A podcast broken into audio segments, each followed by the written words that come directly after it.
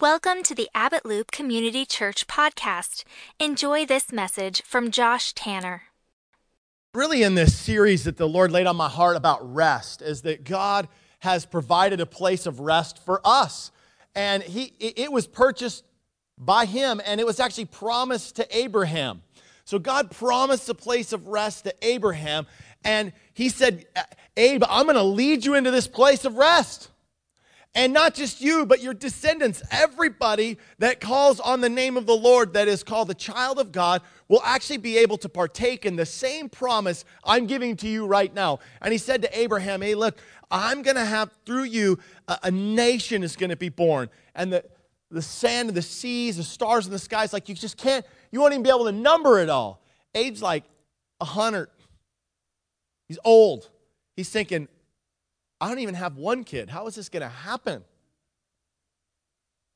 He could not see it with his natural eyes. But Hebrews 11 goes through this beautiful uh, progression of all these individuals who trusted in what they could not see. They trusted in what God promised with his words and what they could not see.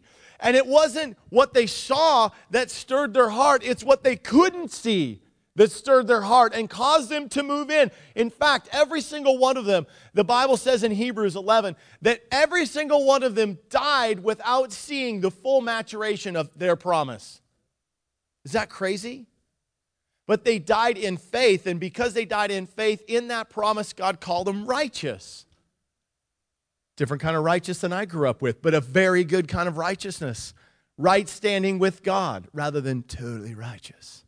If you're with me, 80s childs. Okay.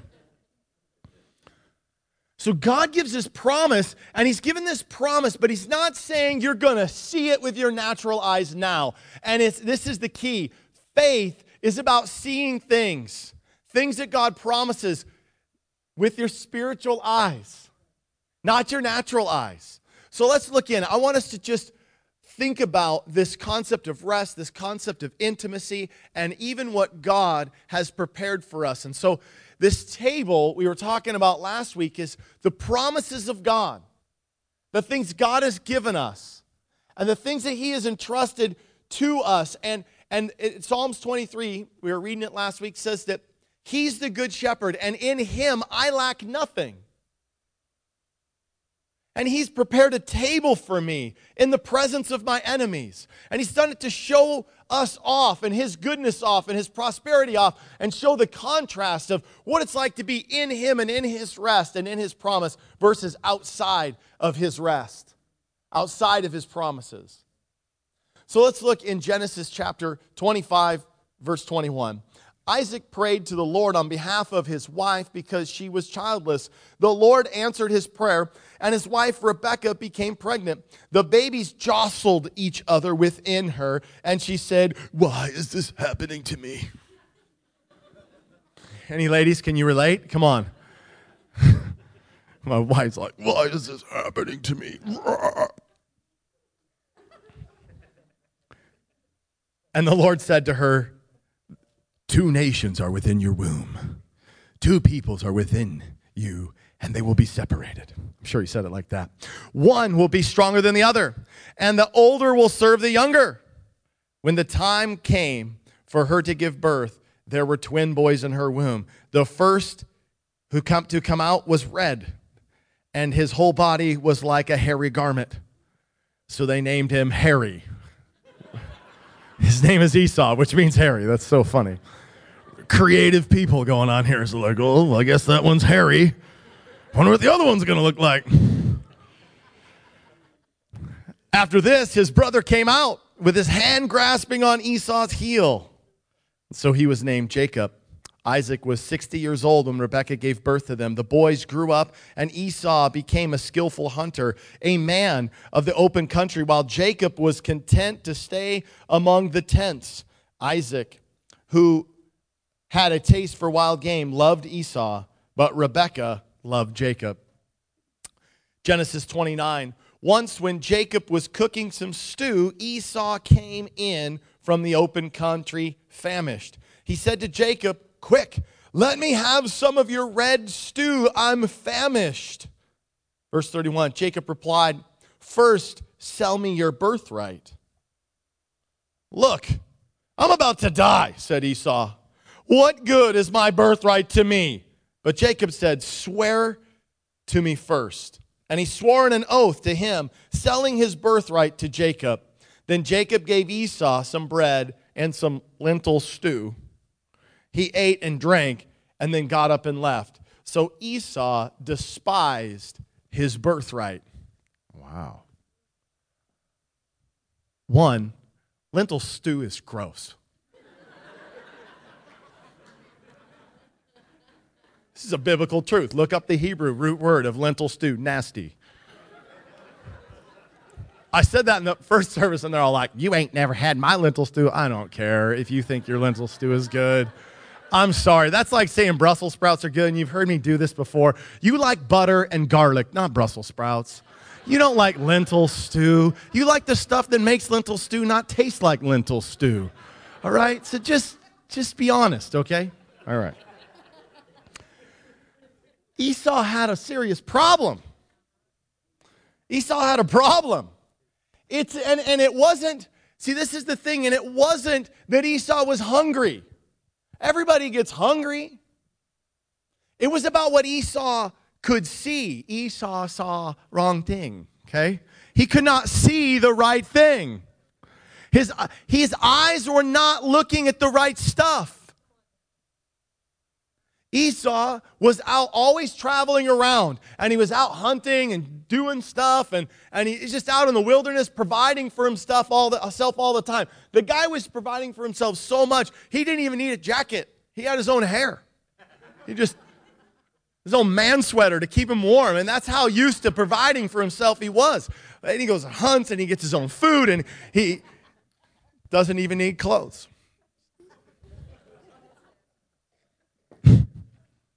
There goes Esau again. And he comes in, and because what was important to Esau, see, to Esau, he, he had his mind set on just what do I need today? What can I provide for today? What can I get today? But Jacob had his eyes focused on something else. See, Jacob all the time was hanging out around the tents. Who knows what he was doing? But apparently, he was listening this culture in the Hebrew culture was very oral. And so they passed on their traditions of the Father and they spoke of the promises of God and they passed them down orally to one another and they would tell of the stories of their fathers and their grandfathers that went before them. And so Isaac would tell of Abraham and Abraham would tell of the stories and they would just share who and how good God was and they talked about his promises over and over again. One child was listening, the other one was not. One child saw something, the other child did not. And they became men. And so one man saw something, the other man did not, and was focused on something entirely different. And I know Jacob gets a bad rap, and they call him the deceiver, but I'm not quite sure, see, that that is really true. Because it says, God says, he loved Jacob. He said he liked this kid. He goes, I kind of don't really like Esau very much, which is kind of hard to process, but he goes, Esau, kind of a knucklehead.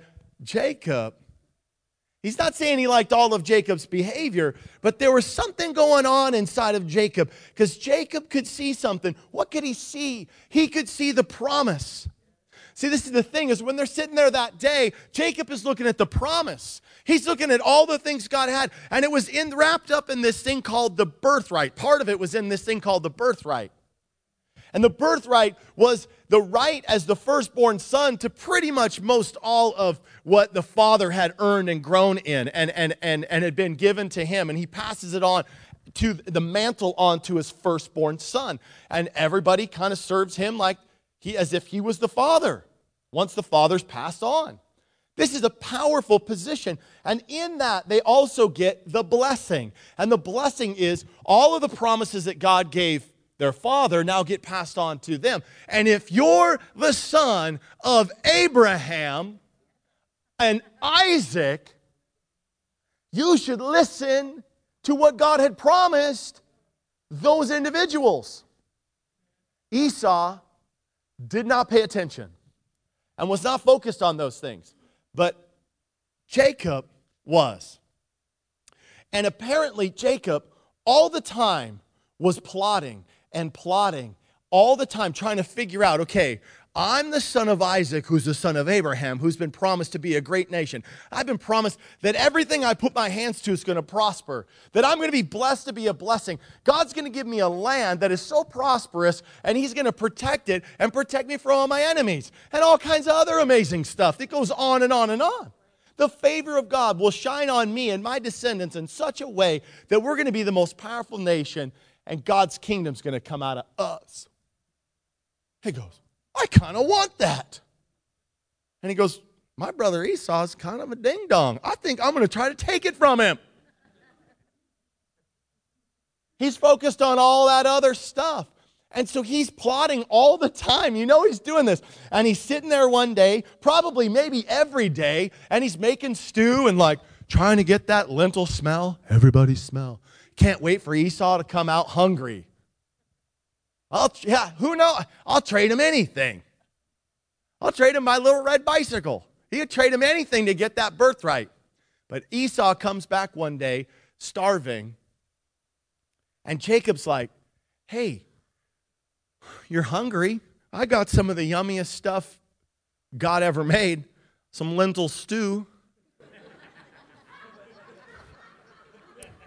right here, ready to go. Can you believe that? And he's like, oh man, I want some of that lentil stew. Oh, Jakey, can you give me some lentil stew? Esau's he's just begging for it. Jacob goes, Here's my moment. He's waiting. He has him set up. He's like, Here we go. It's no big deal. Hey, just trade me your birthright. All the promises that God ever gave. No, no, just trade me that birthright for this bowl of stew. Just do it. No big deal. Just go. Just do it. Just do it. Do it now. Do it now. And he goes like, "Oh, what the heck good is that for me when if I die today because I'm so hungry?" Which obviously is not the truth. And there's no way the guy was going to die because he was that hungry, right? But it's about what Esau saw. He saw the value of the promise equal to the bowl of stew. He saw those as equal. And because he saw those as equal, he felt like it didn't really matter. And so he chose the stew over his birthright. Say, uh oh. Yeah, you can just think about that for a second. Uh oh. How many times do you, do I, choose the stew over our birthright?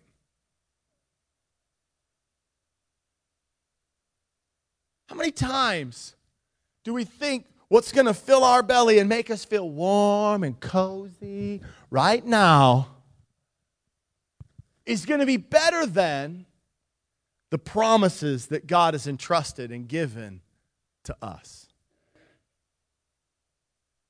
Yikes. See, we preach grace, and, and we were touching on this last week a little bit. We preach grace really hard around this church. It's the grace of God that empowers you for right living. It's all by the grace that you're saved, that you live, and, and you're made whole. And it's the mercy of God that forgives you for all your sin. It's by His mercy. Absolutely true. It's true. It's not grace and then tension with the law. No, the law's finished. It's done. You're like, how the heck can I live without the law? You don't need it. It honestly never helped anybody. That's what the Bible says. That's kind of crazy to think about. It was a tutor to get you to grace, it was to expose to you what is soup and what is promise. And the law gives you that. Absolutely. But now the lawgiver lives inside your heart. And he's empowering something. It's right living. He does not empower the bowl of stew and the promise. He does not do both. There's a separation. Okay. You don't get both. when you choose, and this is what sin is sin is not, it is, but this isn't the way I want you to think about sin. Sin is missing the mark of God, okay? But when we think about it in that context, as if I do not measure up to the goodness of God, I do not measure up to the perfectness of God. Again, this is in the Bible. Dur. Yeah, dur. You don't measure up. You can't do that. Jesus measures up. And in him, you have perfect righteousness.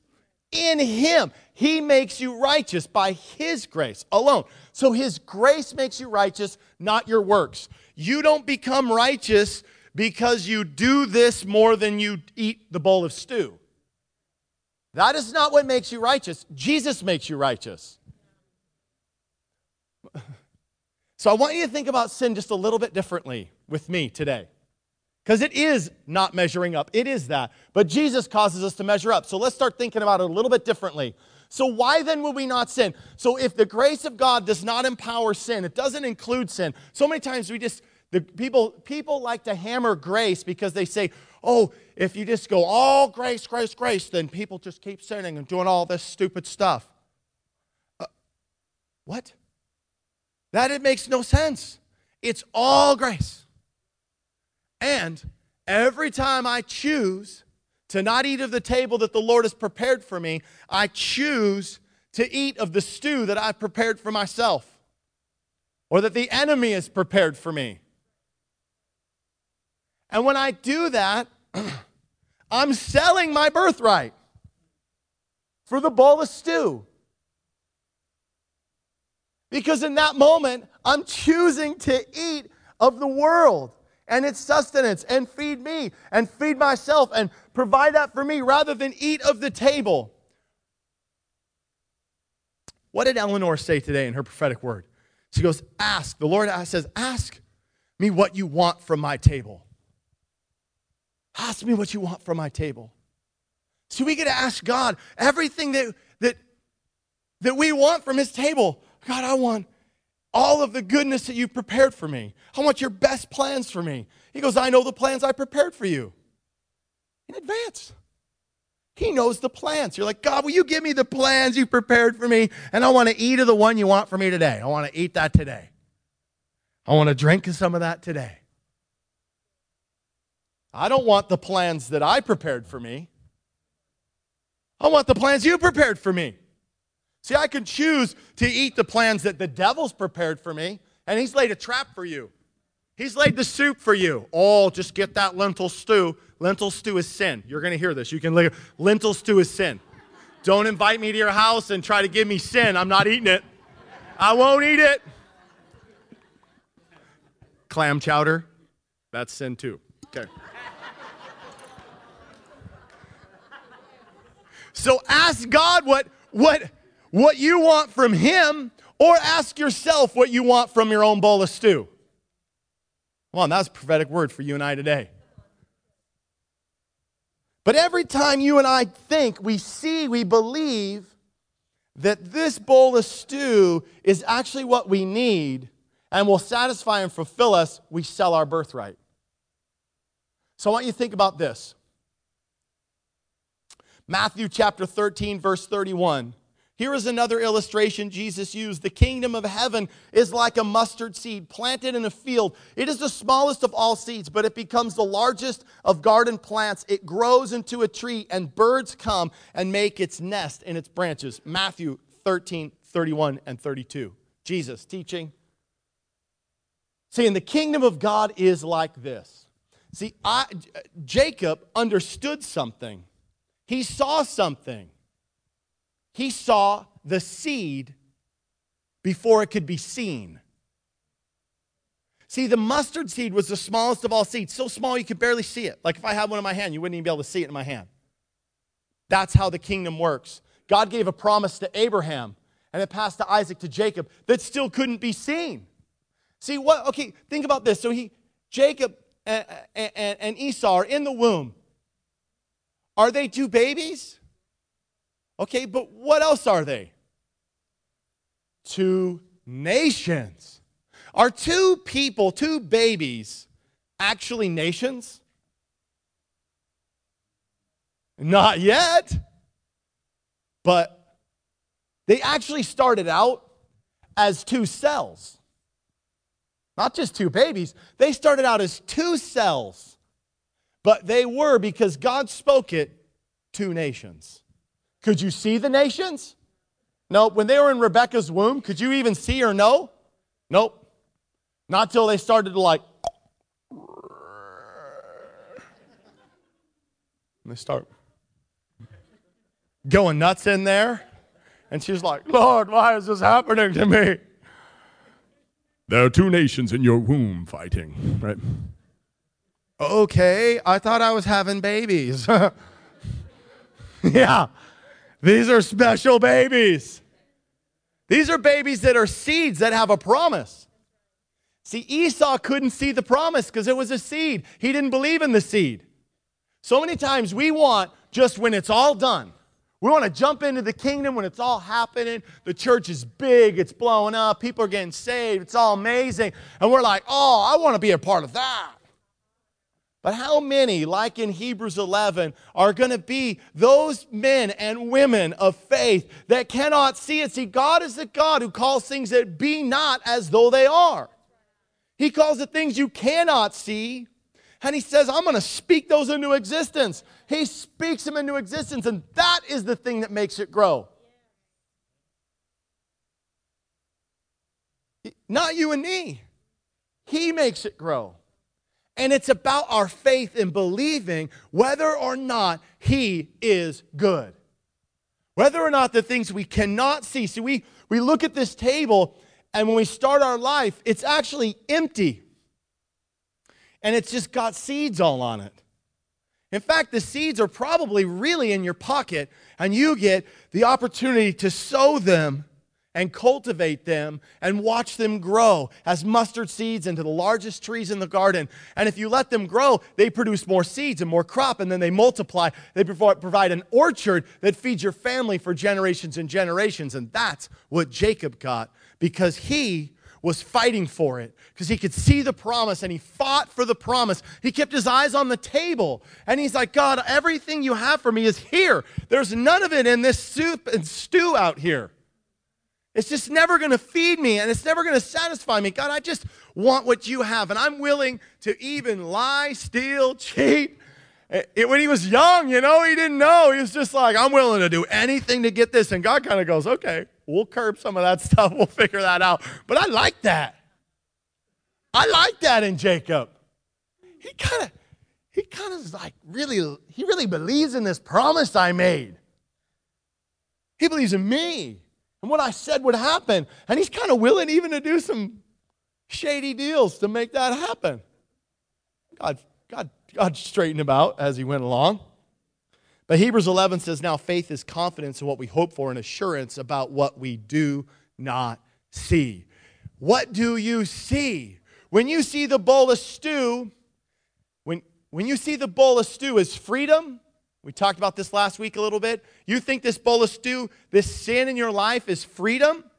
If you believe it's freedom and things, good things that God is trying to keep from you, then you go eat it. You trade your birthright for it. And you get filled up, and then you get hungry again, and you fill up, and you get hungry again. And you know what? It feels good right now. You know, why do we eat this stew? Because our bellies get full. Oh, and we feel all warm and fuzzy and yummy. And we're like, oh, I feel satisfied. But then you get hungry again. The Bible says you will never fulfill the lust of the eyes, the lust of the flesh, the pride of life. You can't fulfill those things. Your flesh will eat everything you feed it and keep getting hungrier for more. Never ending and you'll just continue to trade and trade your birthright because you don't see the seed of the promise. God has given you a seed and a promise that you are called to cultivate. And every time you choose, no, I don't want this. This is not life for me. I don't want this stew. I want your promise and I want what you've prepared for me, not what I could prepare for myself. And I'm going to cultivate that. I'm not going to probably see that right away. But as I cultivate it, it'll begin to grow because God is a farmer, not a microwave oven chef. No burrito button in the kingdom, folks. You don't just get to hit it and you're like, I'm an instant kingdom warrior. You don't get to do that. You have to cultivate. You're a farmer, and God wants you to move towards Him in trust. Because that gap, that gap of what I can't see, that faith of me trusting God, trust builds relationships. So when I trust God for what I cannot see, and then He comes through, and I see that thing sprout up, and He comes through, then I start to trust Him more. And the more you trust, the closer you move. The more I trust God and think He's good, He's awesome, He has everything I need, I stop trusting in myself and this bowl of stew over here. I just, I move away from myself and selfishness, and I move closer to Him and selflessness and giving my whole life over to the promise that's at His table He set before me. And I just go, oh God, this actually is my life. The life that I've given up all myself to just eat of this and not get distracted with this stinking bowl of stew over here. I'm going to read a passage for you. And this is going to be hard to hear. But I didn't write it, it's in the Bible. And I don't know, I kind of like reading stuff like this because it challenges me and it helps me keep my eyes focused on what is really most important and what God has really done for me. And help, we need to know the truth. So, the truth, I know this is cliche. It's the Bible. It can't be cliche. You got to uncliche it. I don't know what that word is, what the word for unclicheing something is. It's probably a word out there. Is the truth will set you free. See, when I believe this is actually freedom to give up my life and to be, give my whole life into God's kingdom and, and, and trust Him. That's actually freedom. And the bowl of stew, stew and sin is actually prison. When I give myself to it and lean into it, that's actually where I suffer, not I don't measure up to be accepted. But I suffer because I'm placing myself into it and now I get its reward rather than I lean into the promise and I get its reward. See, when I believe that, it changes the way that I begin to move and lead. lead. But we have to know the truth for it to set us free. The Bible is the absolute word of God, and so when we read it, we go, it has authority. This is the truth. And we, we trust that God's best is for us. He wants to set us free, not put us in prison or keep us from fun stuff. The fun stuff's on his table. You have to see that, and then you'll believe it. Then you'll live it. So, Ephesians chapter 4, verse 17. We're going to read quite a bit here. We're going to read chapter 4 and 5. So, stay with me. Get your mind set on just like we're going to learn something right here. We're going to, we're going to get the truth set into our soul. With the Lord's authority, I say this. Okay, with the Lord's authority, he's not just winging it right now, which I'm pretty sure in the Bible there's not a lot of winging it going on. Live no longer as the Gentiles do, or sinners, people outside of God's uh, that aren't children of God, is what he means here. For they are hopelessly confused.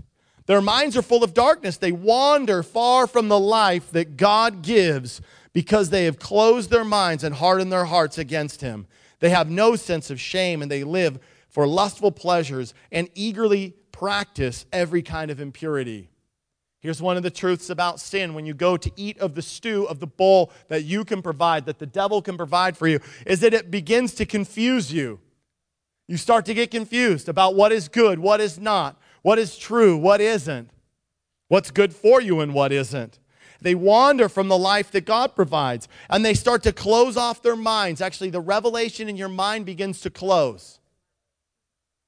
And they harden their hearts towards everyone, by the way towards God, towards one another. Relationships begin to close up. Life flowing, wisdom, love, relationships, godliness, all of the good things, the warmth, the comfort from even natural relationships begin to become hard. And then they lose their sense of shame. You know, shame is actually a really important thing in your life. If you are shameless, you think nothing you do is wrong, and you never feel bad about it, then you think, oh, the ball of stew, all, all of God's goodness, it's all included in the grace of God. God gives me the luxury to just do all this stuff.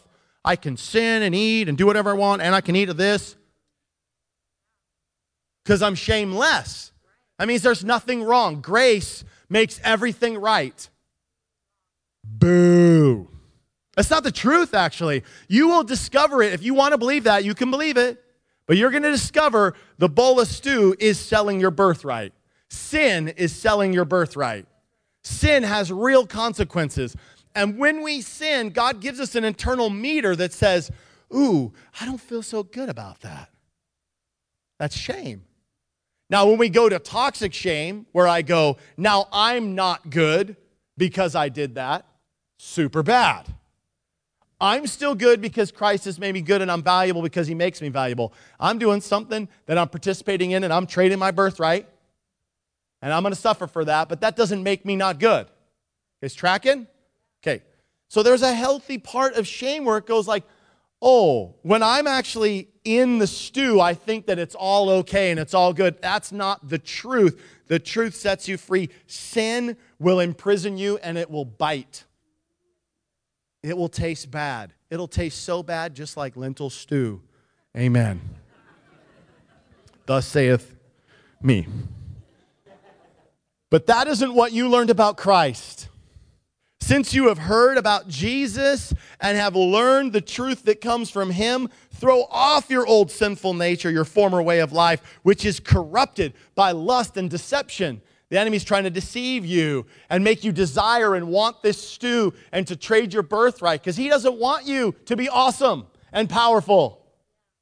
Because he suffers when you're awesome and powerful. We plunder hell and we populate heaven and we prosper and we're, we're, we're in rest and we're enjoying God's peace and his love, and he doesn't want you to experience those things. Verse 23 instead, let the Spirit renew your thoughts and attitudes. Let's get off this. Let's, God, give me my thoughts and attitudes towards your table, that it's good and it's got everything I need. Put on your new nature, created to be like God, truly righteous and holy. Stop telling lies. Let us tell our neighbor the truth, for we are all parts of the same body, and don't sin by letting anger control you. Uh oh. Don't let the sun go down while you're still angry, for anger gives a foothold to the devil. If you're a thief, quit stealing, because that's you, thief. I just need to get fed right now. I need to take what you have to feed me. So I'm going to get what I want from getting it from you. And that's my bowl of stew. That's a little rhyme. Got it. But the thief, he goes after what he can just get, just steal it right now. Instead, use your hands for good and hard work and give generously to others in need. When you give generously to others in need, do you get something right now? You might feel good in your heart about it, but do you get you don't get something you're putting seed in the ground. You're giving it away. The kingdom is always putting seed in the ground, guys. It always comes back to that. I'm throwing that mustard seed in there. I'm going to give my life, give my money, give my time, my treasure, my talents to Jesus. I'm going to help generously those in need. I do that for my whole life. At the end of my life, versus I steal and I'm a thief, who do you think is going to have a more prosperous life? Who's going to experience more love? Who's going to experience better relationships? It's those that buy into the promise and the kingdom, those that give their life away, not those that just try to take and feed for themselves right now. Giving is the birthright, taking is the bowl of stew. Don't use foul and abusive language. Uh oh. Let everything you say be good and helpful so that the words, your words, will be an encouragement to those who hear them. Oh no, you mean I can't just be a dirty, cussing, nasty Christian? It's not really can't be, it's do you want to choose to sell your birthright? That's all. You get to choose. If you want to move into all the carnal type of ways of thinking, talking, and I'm not saying every single word is like a bad word. I'm not trying to be the word police. You search in your heart to know whether or not the things you're saying are building people up or tearing them down, building up the kingdom and pleasing God and sowing things into the promise or cultivating the promise, or are we eating the stew? It just kind of says it. Get rid of abusive and foul language, especially if you talk down to somebody and you jackhammer them and make them feel like a small person. That's abusive language. You're, you're selling your birthright. If you do that to your children, they will not be blessed. You, you cut off the birthright and any kind of generational blessing that's going on by your action, by eating the bowl of stew rather than blessing them, just by abusive language.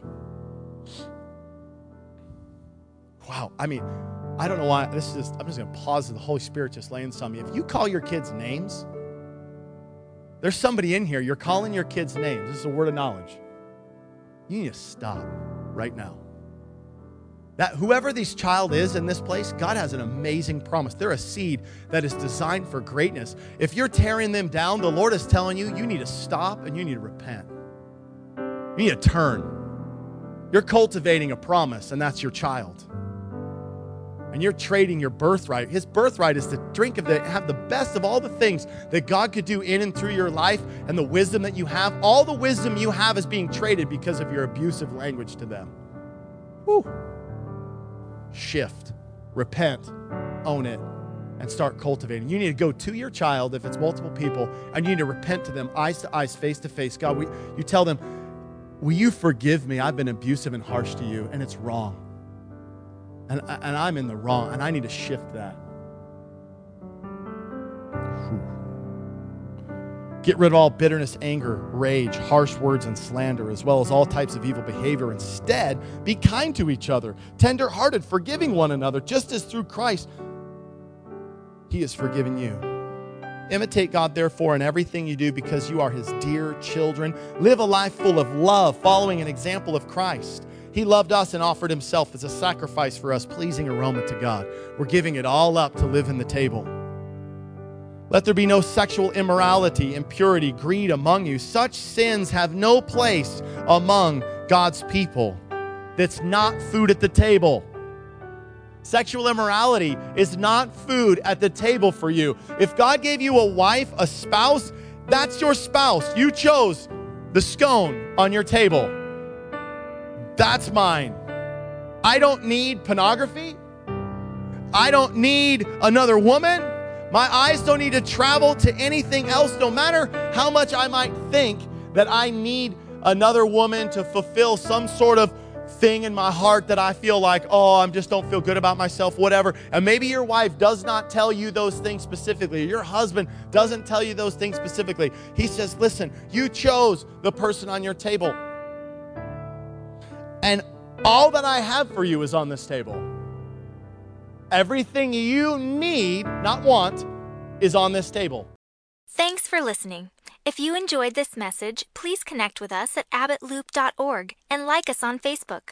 Services in Anchorage, Alaska are at 9 and 11 a.m. We hope to see you soon.